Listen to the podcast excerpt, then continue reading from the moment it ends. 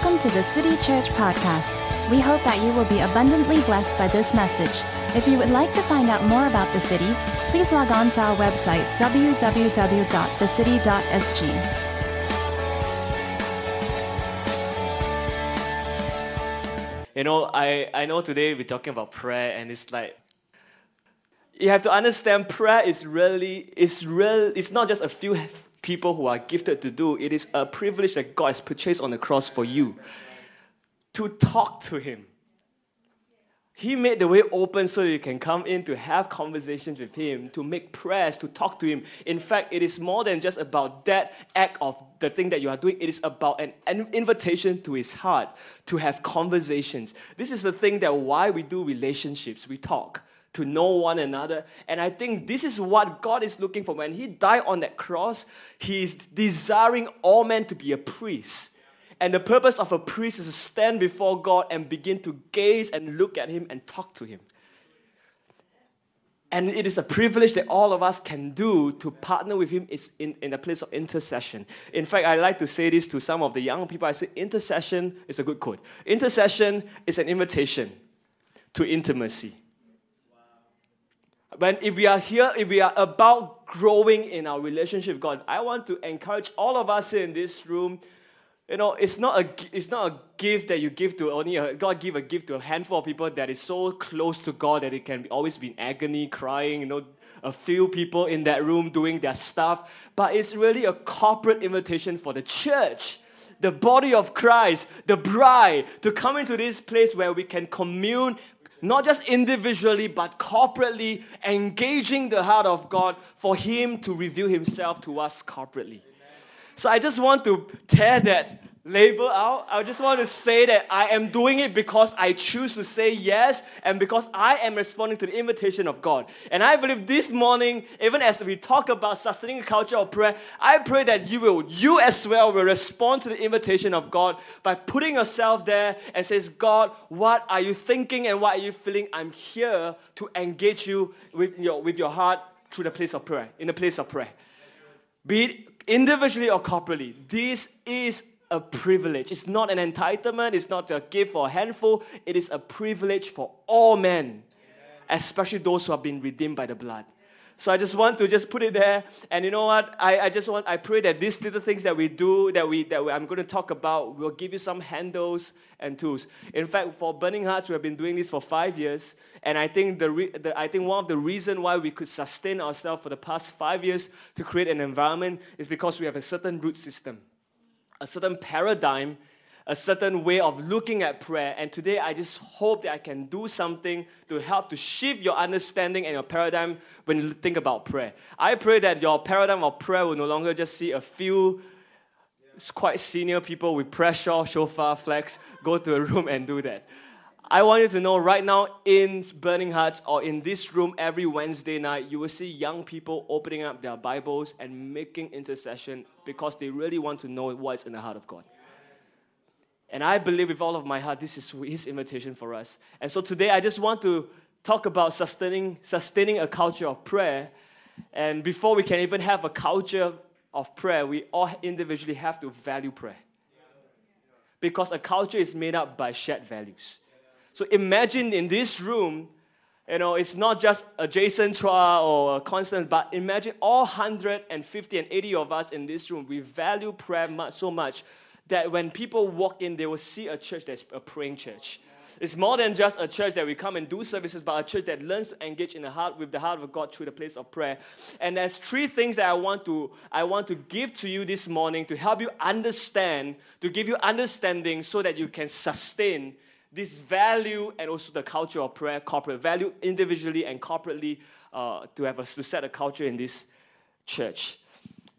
The first thing that I really want to talk about is that in order for us to, under, to sustain the culture of prayer, we have to understand the different paradigms of prayer. I, I'm going to break this down for you, and some of you are going to laugh at me because it's a, it's a personal uh, joke because Daniel Lim always talk about this, and we always take photo of him doing this because he's talking about these three paradigms of prayer is about the external, internal, and eternal. All right, I, I just I want you to know that there is a there's a multiple level of prayer that we when we engage with God. It's not most of the time we face things. We look at prayer as like God, I shop, or rather, God, I ask you. I want to see it happen right now externally. So we have three different paradigms of prayer. I'm just going to put them out, and it all intertwines together. So I'm just going to break them down for you. So most of us, when we look at prayer, we always look at prayer through the very external lens. We pray, we want to see answers. Yes. That's why we pray. We pray, we want to see things happen, we want to see breakthroughs, we want to see revival, we want to see healing, we want to see signs and wonders. So we, this, uh, this paradigm of prayer is most of us are very attuned to because it's something that is ingrained in our hearts, in our mind, that when we pray, God will answer. Yes, it's true. But this is only one paradigm. I just want to give you a few stories that's in the Bible that looks like that that that that facilitate this paradigm. If you turn to me with Acts chapter 12, it's about the story of Peter being imprisoned and how he got set free. And this is a time when the church was actually going through a very difficult season. They were being persecuted. And you know, James, the apostle, the brother of um, the brother of Jesus, just got executed. And then the next thing they did was to arrest Peter and he put him in jail and waiting to execute him next. So that at the point of persecution, the church was in a place where they know they knew that they are one of their beloved apostle, one of the one of the one of the uh, main pillars of the church, was being captured. And this is what it says in verse uh, in verse 4. And it says, And when he had seized him, Acts chapter 12, verse 4, and when he had seized him, he put him, he put Peter in, in prison, delivering him over to four squads of soldiers. That's a lot to guard him for one man. Four squads of soldiers to just bring one man to. They must be thinking this man must be very powerful and intending to like bring him out after the Passover to the people. And so Peter was kept in prison, but earnest prayer for him was made to God by the church. So, in the midst of that tension, when their beloved apostles in jail, if you begin to read down the story, the church, the church basically gathered and they keep praying. They pray, pray, pray, pray, pray, and all of a sudden you see story. The story begin to continue on where an angel came to let loose Peter, and the jail door opened, and he managed to run out of the prison door, and he run, run, run, run, run into the house of Mary, and the church is still praying. They're still praying for the apostles to be released. They pray, pray, pray, and then Paul, Peter, knock on the door, say, "Hey." I'm back, I'm out. And then one of the guy, one of the girl went out, looked at the door, and he, ah, he saw a shock because he thought it was a ghost. Just read the story. So, in, despite of the fact that they were praying for the release of the apostle, they don't really believe that he's being released. They thought, oh, it's his angel. But you know what? Sometimes this is what happens in prayer, right? We pray, pray, pray, God, we believe this is going to happen, that's going to happen. And sometimes we really do not know what is happening. In fact, we don't even believe in our prayers. We just pray because it just sounds good. Maybe to them it's like, oh, because they are so, they are so oppressed and they are so uh, in, they are in a state where they are feeling so pressured and resist by what is happening around. They just want their beloved apostle to come. And then when the apostle came, they just kind of like, man, it's a ghost. But God nevertheless still answers his prayer. God still answers the prayer of the church as they begin to come to a place and they make petition and begin to make intercession to see breakthroughs. God still answers. You see, this is my this is my root system. Whenever I come before God to pray for something, I pray to win. I don't pray, I don't pray, oh God, please lah, please lah, and then thinking that nothing is going to happen, nothing is to happen. Because I choose to believe when I begin to ask God for something, whether I know it or not, or see it or not, someone at somewhere at some point is being affected. I choose to believe that because I have prayed, someone out there whom I will never meet is going to encounter God or experience Jesus or have a dream of Him because of my prayer. I choose to believe because I'm here to pray to win. If Jesus said, if you ask anything in my name, I would do it. So the, the, the thing is this if you have this paradigm that you know that when you pray, something out there happens, you will pray. The only reason why we stop praying is because we don't feel anything is happening some of these guys there for the past how many months? One year. Sometimes when they're in their room, they pray, they feel like maybe nothing is happening. What? Nobody knows. Nobody knows what actually transpired in the spirit because we can't see it. But if you begin to put on that paradigm that you know that when you are pray, you pray, you come to a place to pray, and you know that you are going to win, you will pray. Whether you see it or not, trust God that your prayers is affecting someone, and that will sustain you in a place to pray, and you will not stop praying.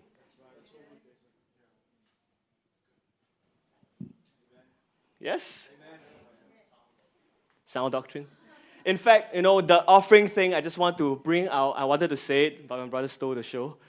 No, I'm just joking. In fact, I want to go and talk about that a little bit. You know, as we were collecting the offering, you know, we were, to be really honest, it makes a lot of sense that the offering was about that amount because the first night was only like about 7K with about same size of people in the room.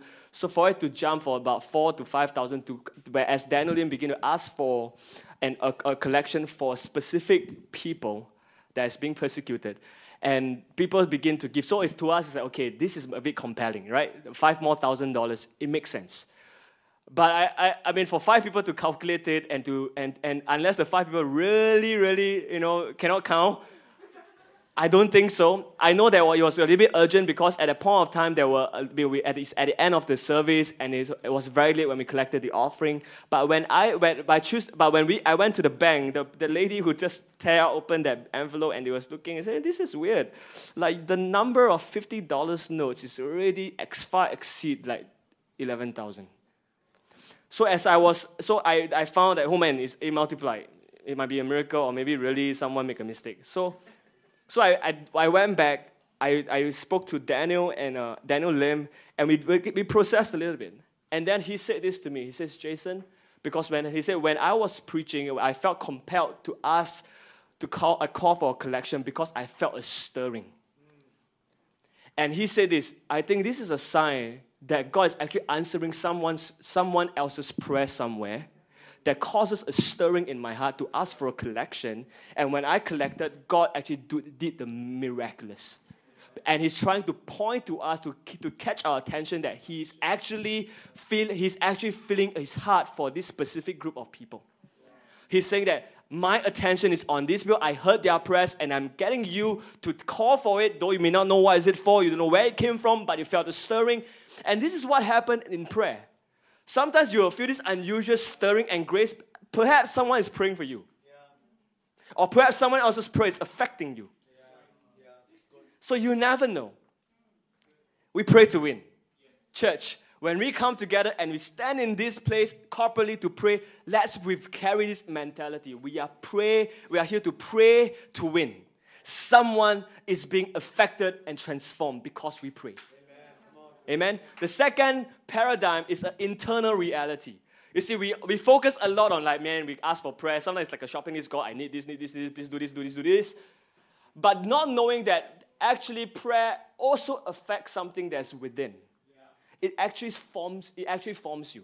Yeah. Yeah. I always tell young people this I, I, I think my life is shaped by the prayers that I make.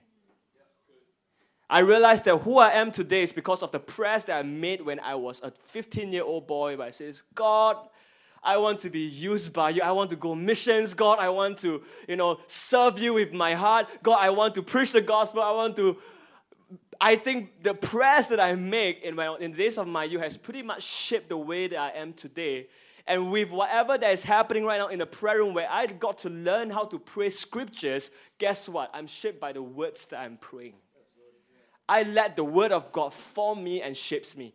In fact, there's a, there is a, there is um, a passage of scripture that I want to back it up with in Acts chapter 4. If you remember the story of the church, you know, they were, again, Peter and John were going around preaching the gospel, and then all of a sudden the authority says you cannot stop, pre- you cannot use that name anymore.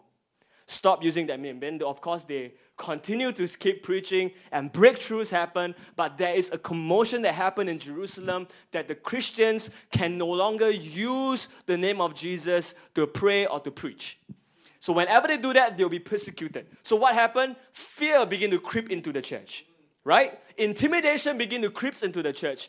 No chaos begin to creep into the church. So what happened in Acts chapter 4? This is what happened. They came together in a place of prayer, and when they heard what happened out there, when the authorities begin to clamp them down, says you can no longer preach or, or, or pray in that name. And when they heard that news, it becomes illegal. This is what they did. They lift up their voices to God together and said, Sovereign Lord, who made the heavens and the earth and the sea and everything, they are recognizing the higher authority.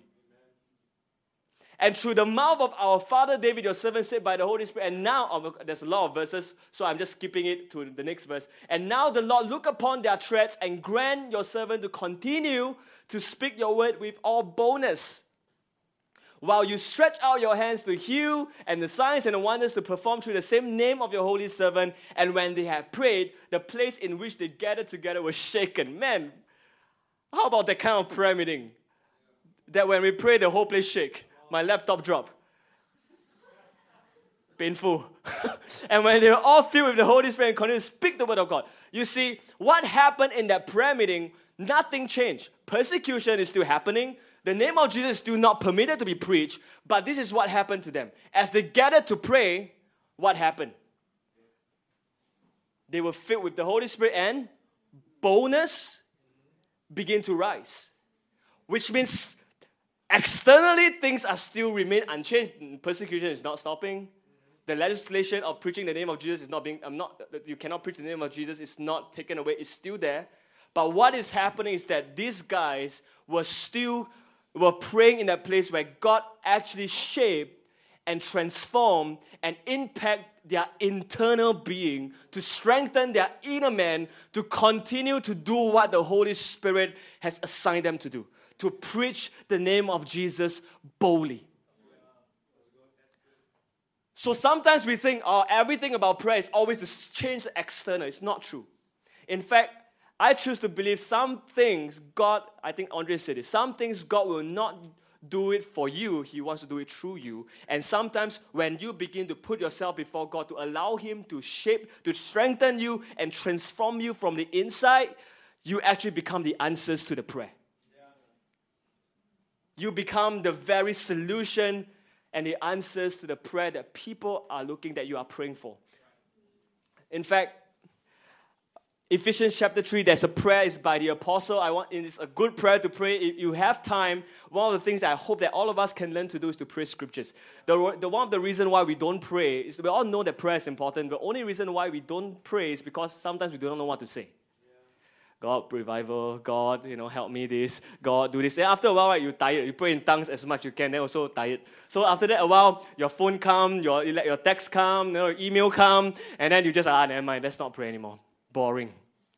But the one reason why I realized that most young people don't pray to though they know that prayer is important, but they don't, they don't, they, it's not because they don't, don't want to pray or they think that prayer is not important, but I think the challenge is this, they do not know what to say. And one of the things that I have learned as a young believer, or rather as a Christian for 17 years, recently, is to learn to pray scriptures because there are prayers in the Bible that the Apostle Paul made is for us to use to continue to pray for ourselves and for the church.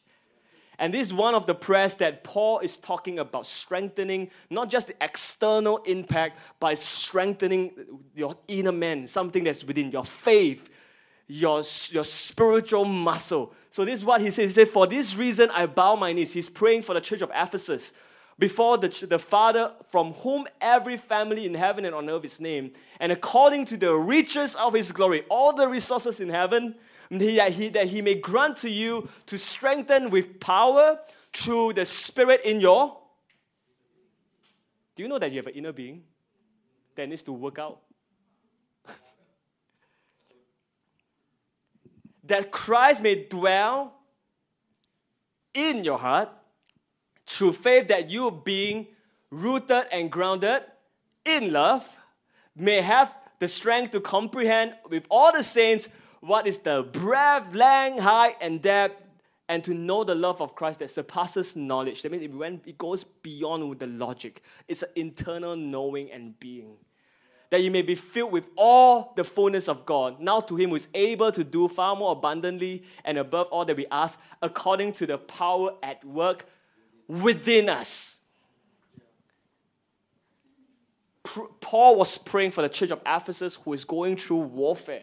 And he says, You know what? In the midst of all this external chaos, I am praying for you that you may be strengthened in your inner man to stay rooted and grounded, immovable, unshakable, like a tree planted with a deep root system. And sometimes we will pray, God, will you release, like, you know, God, will you just cause the persecution or whatever in those days to subside? And the way God answers may not necessarily take away the persecution, but the way He answers you is to strengthen your inner man, to build your faith to give you courage and boldness. I remember I was in Kansas City. I was with this quite a well, I mean, maybe to some of us, he's quite a well-known author. Uh, impacted my brother's life. My, his name is Bob Sorge. I was in Kansas City. I was like, you know, full on crazy, ready to go back to Singapore, running to change the world. So I went to his house trying to impress him. He says, Bob, uh, you know, I'm so ready to go back to Singapore to change Singapore. Can you give me some advice? How can I transform Singapore? And then he looked at me, he cannot speak, right? So he, because he could, he kind of like had a broken vocal cord, he could not speak. All he does is he writes to communicate. And so he started writing. He looked at me with this very compassionate face. And he started writing to me. And then he said this Jason, don't try to change and transform your world. Let the transformation that takes place inside of you bring transformation around you. He says, when you are transformed by the gospel, first, trust me, your life, the way you look at things, the way you say, the things that you say, the things that you do, is the transformation in you is going to bring change around you. Because your actions will change, the way you see things change. I remember the story of my dad and my mom. You know, when I was in Kansas City, I prayed for them every every day for their salvation. And for six months, I prayed for them every 15 minutes. I mean, 15 minutes in the prayer room, I just pray for them. I dedicate that time to pray for them. And I just keep praying scriptures over them. And not knowing that in the six months, I begin to look at them with a lens that is no longer mine. So when I came back to Singapore, everything was still the same. They're still the same parents who have the same challenges, but I came back different. I don't used to hug my dad. I don't used to tell him I love him on text and stuff like that. But when I walked back home, the first thing I did, I remember I hugged him. He gave me that look. And what are you doing? right, Dad? And I realized that because of the transformation that took place, because I've learned to stay in that place to pray, and though things may not change on the external, but something changed from in the internal, when I went back home, my actions began to change and it affected him and my family. And they got saved. So sometimes you are the answers to the prayer. And God wants to do a work in you to make you the answers. So sometimes when you pray, don't try to just keep looking for the external. Maybe you should just look in what God is doing inside of you, what He wants to do in you and through you. The third paradigm is called the eternal reality. You have to understand all this intertwine. Yeah? So I'm not saying that, oh, this is, I'm doing the internal prayer now, I'm doing the external prayer. And whenever you pray, all these three basically intertwine, all right? Don't, like, you're just trying to separate it. I'm doing the internal prayer now, I'm doing the external. When you pray, these three things happen, okay? I just want to put it out there. Right? Okay? Don't like, I'm just doing it's, a, it's a prayer to sustain. Eternal prayer, eternal reality. I want to read John chapter 17, learning from our Savior. If you, under, if you begin to look at John chapter 17, most of us like, look at it, wow, piang, eh, you in me, I in you, you are one, one, I one, you perfect one, until we are all one that He know. It's like, oh, before the foundations of the world, you one, I one, we were one, and make them one. I know this is like a very difficult passage sometimes to understand, but I want to give you a context, all right? This is the only time, the only time where you actually get to read about what Jesus is praying. In the entire gospel, Every time you read through the gospel, it's always that Jesus reside, went to the mountain and he prayed. Or Jesus go to the garden and he prayed. But nobody knows why he's praying. But this is the only time the sneaky Apostle John will just kind of like, you know, everything is okay, Paul. I want to know Jesus, right? Put the head in the bosom, you know. He's like, he always get away with things. So he will just sneak, sneak, and he began to go. He went there and he began to record down what actually happened. He actually recorded the prayers of Jesus before he died. It's a, one of the most intimate and intense prayer. The reason why you see so many of these conversations when he talk about before the foundations of the world is because this was a conversation that happened before the world began. He actually spoke to the Father about some things in there that he wanted that happened before he created heavens and the earth. And the reason why he came and he basically, at coming to the end of his life, he's bringing back some of this conversation that he spoke to the Father before the world began. He says, Father, remember, this is what I'm asking for. I desire that those that you have given to me may be with me where I am to see my glory. For you have loved me before the foundations of the world. John 17 24. I meditated a lot on that. And I was like in that place. It's like this is a prayer that started from eternity. It's a prayer that Jesus made before the world began to the Father. I mean, it's a long prayer. You want me to read? Or you can read yourself. You read yourself, right? okay, I'll read it. This is what, he's, this, is what he, this is what he said. This is what he prayed. I do not ask for this only, but also for those who will believe in me through their words. Which means this Jesus is praying for the people that he's not going to see on the earth. It transcends time, it's not in immediate space externally. In fact, this is going to cut through for all eternity. You see, pray for all those who are going to be you'll hear from the hear from these people, and they may all be one, just as you, Father, are in me and I in you, that they may also be in us, so that the world may believe that you sent me. The glory that you have given me, I have given to them, that they may be one even as we are one. I in them and you in me, that you may become perfectly one so that the world may know that you sent me and love them even as you love me. Father, I desire that though that they also whom you have given me may be with me where I am. Do you know Jesus has a desire? I wonder how does the desire of God feels like? The one that is called all-consuming fire.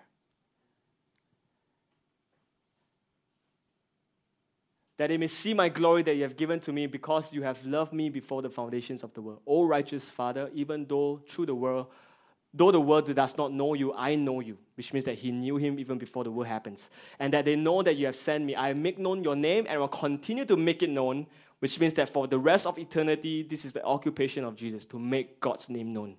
That the love which you have loved me may be in them and I in them. This, what John just saw, was an insight to what, hap- what happens before the world began. He saw the Trinity's communion in perfect union in a place. So he saw the conversation of the three the Godhead. And what he was hearing is this God does not, don't, he don't really need us. He wants us. And he want, he want to give us the same glory that he had before the foundations of the world. What did God have before the foundations of the world? It's their union, their relationship with one another. They are perfectly one. And what he's inviting us is this He wants to bring us into that union that we can be found in the center of that communion, that we can actually fellowship with the conversations that they have from eternity past to eternity future. And I just want to say that there are prayers that people are making that does not go just beyond like the external immediate now or internal, it goes beyond. Do you know some of the some of the reason one of the reason why we exist today is because someone prayed someone labored in a place of prayer and we become the very answers. You know, there are many, there are many times we're always like thinking, wow, God, I want, I pray for this, but I'm not getting an answer. Perhaps the answer that, that He's going to give to you is not what you expect. Sometimes we pray expecting it to look a certain way, right? Yes. Do you, I mean, can I be honest? We, I mean, pray for something, we always have a picture or image of what it should be like based on our terms. But do you know this is not the way God works? Because God lives in eternity and He actually sees through the span of time. He will take some of your prayers and He will actually answer it in the future. Like Genesis is like Abraham. That's what he did. God promised him that he's going to have descendants and he make prayers to God. And then eventually God took his prayer. He blessed one son called Isaac. And then eventually that whole thing goes beyond just in his generation, it cuts through generations. So I just want you to know sometimes your prayer doesn't just affect the external reality, doesn't just affect internal reality, it actually affects eternity. It will bring all the way into even when this time and space pass, it will still bring into eternity where when we and God, we have history with Him. Some of this prayer that we have with God will remain forever. The prayers that we make to God, like David's prayer to God, that I vow to not have rest until you have a resting place. This is a prayer that is going to remain forever because, because he prayed that prayer, God responded to him. And in his generation, he did not see a house, he did not see a, he did not build God a house, but his son is building him God a house, and the son is the son of David. Jesus. So I mean, this I think you get the idea, right? All right. So this is my first point. I mean, it took so long. So the first one is external prayer, right? We pray to win. The second one is an internal. That when we pray, it actually affects our internal man that strengthens us. The third one is when we pray, sometimes our prayer cuts through eternity that you, you are actually building history with God that will bring into the age to come. So I just want to encourage you, if you have these three paradigm, you will set you in a place where you'll be able to sustain yourself in a place of prayer because you know it's not all about immediate answers prayer, but it actually cuts through many layers. Yes? Okay, second point. In order for us to sustain a culture of prayer, we need to understand the purpose of prayer. Why pray? Do you guys know why we pray? most common answers when I ask a young person, it says this I pray because I want prayers to be answered. It's true, partially. But I just want to say that the main purpose of prayer is more than more than it's not it's not not it's more than just answered prayer. Answered prayer is a byproduct. The purpose of prayer is more than just an answered prayer, but to know the one that you are talking to. Answered prayer is one of God's way to reveal His glory and display His greatness. Whenever you see answered prayer, to be really honest, God is just trying to show you who, he's, who He is and what He's like. So when you pray, when God answers, great.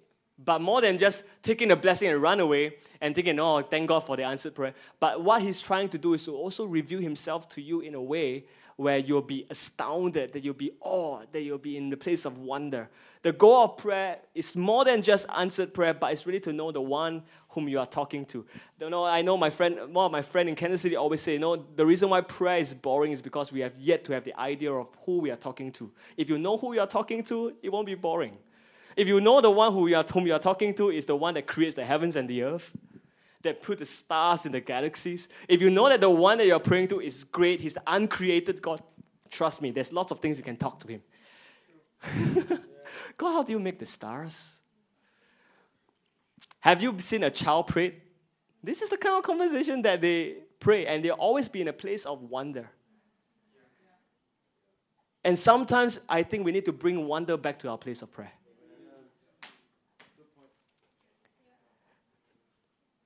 Prayer is not a means to an end.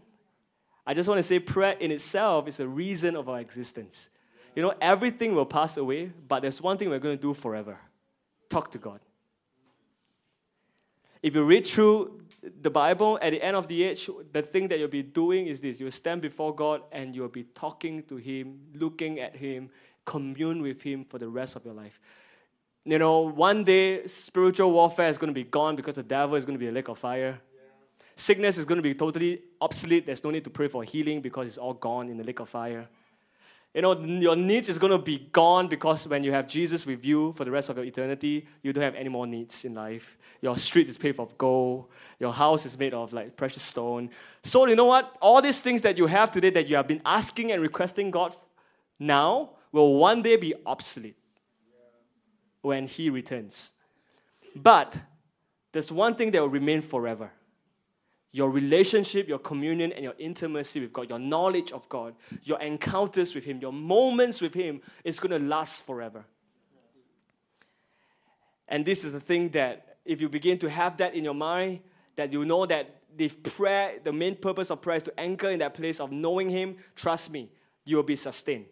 The reason why we the reason why we stop praying for revival is because sometimes we always look at outcome. When outcome doesn't come, we lose heart, we get discouraged. But if you were to set your eyes on the one that you're talking to and ask him what he's feeling, trust me, you'll be fascinated and you'll be captivated by the person that you're talking to. So I just want to say that to all of us that, you know what, when you come before God in a place of prayer, come in a place of seeking to know him. In the midst of asking him to see to, for the things that's happening around him, ask him, God, what are you? What do you want to reveal yourself to me? even in this place of prayer. Jesus calls his house a house of prayer. And I have a lot of things that I want to say, but I don't think I have enough time. I think we can do, it, uh, do this in uh, our trainings and eventually. But God called his house a house of prayer, which means this. The key, if I were to, okay, let's, sorry, I pull it back. John 17, 3, it says eternal life, right? You know what eternal life is? That they may know you and the only true God. That means this when you are saved, this is what you are saved for to know God. Yes? And so, if you finish your task on the earth, all the assignment is gone. when you cross over to eternity, this is what you're going to do for the rest of your life to know Him. And so, if I could say the birthmark of a Christian and a born, a born again believer, if I could say that the yardstick to measure that, that these guys are born again and there's life in them, can I say that there's a sense of longing and connection that they want to have with God? When I look at Daryl, where's Daryl? When I spend some time with him, just talk, you know, the thing about him when he just got saved, or rather, he's, we all know that he's pretty new. But you know what's the, you know why how I know that the sign of his salvation is real, that he's truly born again? Because when he comes, he will always come to me and says, Jason, can you teach me how to talk to God? Can you teach me this prayer thing? Because I really want to connect with the heart of God. The true mark of a born again believer that really born in by the Spirit is one that really wants to connect back with the Creator, to know God. And I think as we become Christian for a long time, maybe we need to retrack again to just find back our roots. Why are we saved for? Because if you understand why you are saved for, everything will flow out from that place. Saved for to know Him and to make Him known. All right, the last point. And this is what I'm going to close with. And I'm going to just ask, call for a time of prayer. The last point is in order for us to sustain the culture of prayer, in the church or in the city, we need to understand the power of prayer. Can you go to the last slide? We all know this man by the name of Elijah. But one thing about this man is that we always think he's a super saint, super saiyan. You know, he does he can call down fire. He like do stuff that no one can do. But this one verse begins to anchor the church. In the, de- in the days of James, he's saying this. He says, Is there among you suffering? Let him pray. Is anyone cheerful? Let him sing praise. Is anyone among you sick? Let him call for the elders of the church and let him pray over him, anointing him with oil in the name of the Lord. And the prayer of the faith will save the one who is sick, and the Lord will raise him up, and, he's com- and if he has committed sin, he will be forgiven. And therefore, confess your sin to one another and pray for one another that you may be healed. The prayer of a righteous person has great power as it is working. Elijah was a man with a nature just like you and me. He's not super saiyan after all. He's not a superman, neither is he a Batman or Thor. But he is a man just like us, just like you and I. That he prayed fervently that it did not rain, it might not rain. For three and a half years, it did not rain on the earth. And he prayed again. Heaven gave rain, and the earth bore fruits. You have, I just want to close with this, all right? You know, you, if this is true, if this is true, if the church were to once again come back to this place where beyond just the things that we do on Sunday, but we begin to make this our priority as a community to pray, trust me, the transformation on the earth will change. Do you know that the, some of the greatest empire on the earth that, that lives on the earth was brought down by men of prayer? Yeah. Think about Babylon. Babylon was brought down by one praying, or rather four praying people Daniel, Shadrach, Meshach, and Abednego. Four men stayed in that place. They prayed. One of the greatest empire fell. Moses, a man of prayer, stood before God on the mountain, challenged Pharaoh. He made his prayer. One of the greatest empire, Egypt, fell. Elijah, challenged one of the most evil king in those days with Jezebel controlling and ruling but he stood as one man in front of 400 people and he prayed rain begins to cease and the entire nation was in, ter- in turmoil until they repent. And when he came back again when he had heard the sound of the voice of god he prayed seven he has to pray seven times. As much as this elijah called down fire he has to pray seven times to gather a, a cloud size of a man's feast. Perhaps guys if we really want to see transformation and change and so safe and you know people the society being transformed for better and all perhaps one of the main key that we need to reestablish back in the church uh, again is prayer. One of the pastors that i know in, in times square i can't remember his full name but it's not david wilkerson his successor. He says if we want to know the strength of the church just go to their prayer meetings you want to know how alive the church is, just go to their prayer meetings. And whoever is there, you know that's the strength of the church. And another person that I recently read is so funny. He said, if you want to, if you want to see how popular the preacher is, go to the Sunday service. If you want to see how popular the pastor is, just go to the Sunday service. But if you want to see how popular Jesus is, go to the prayer meeting.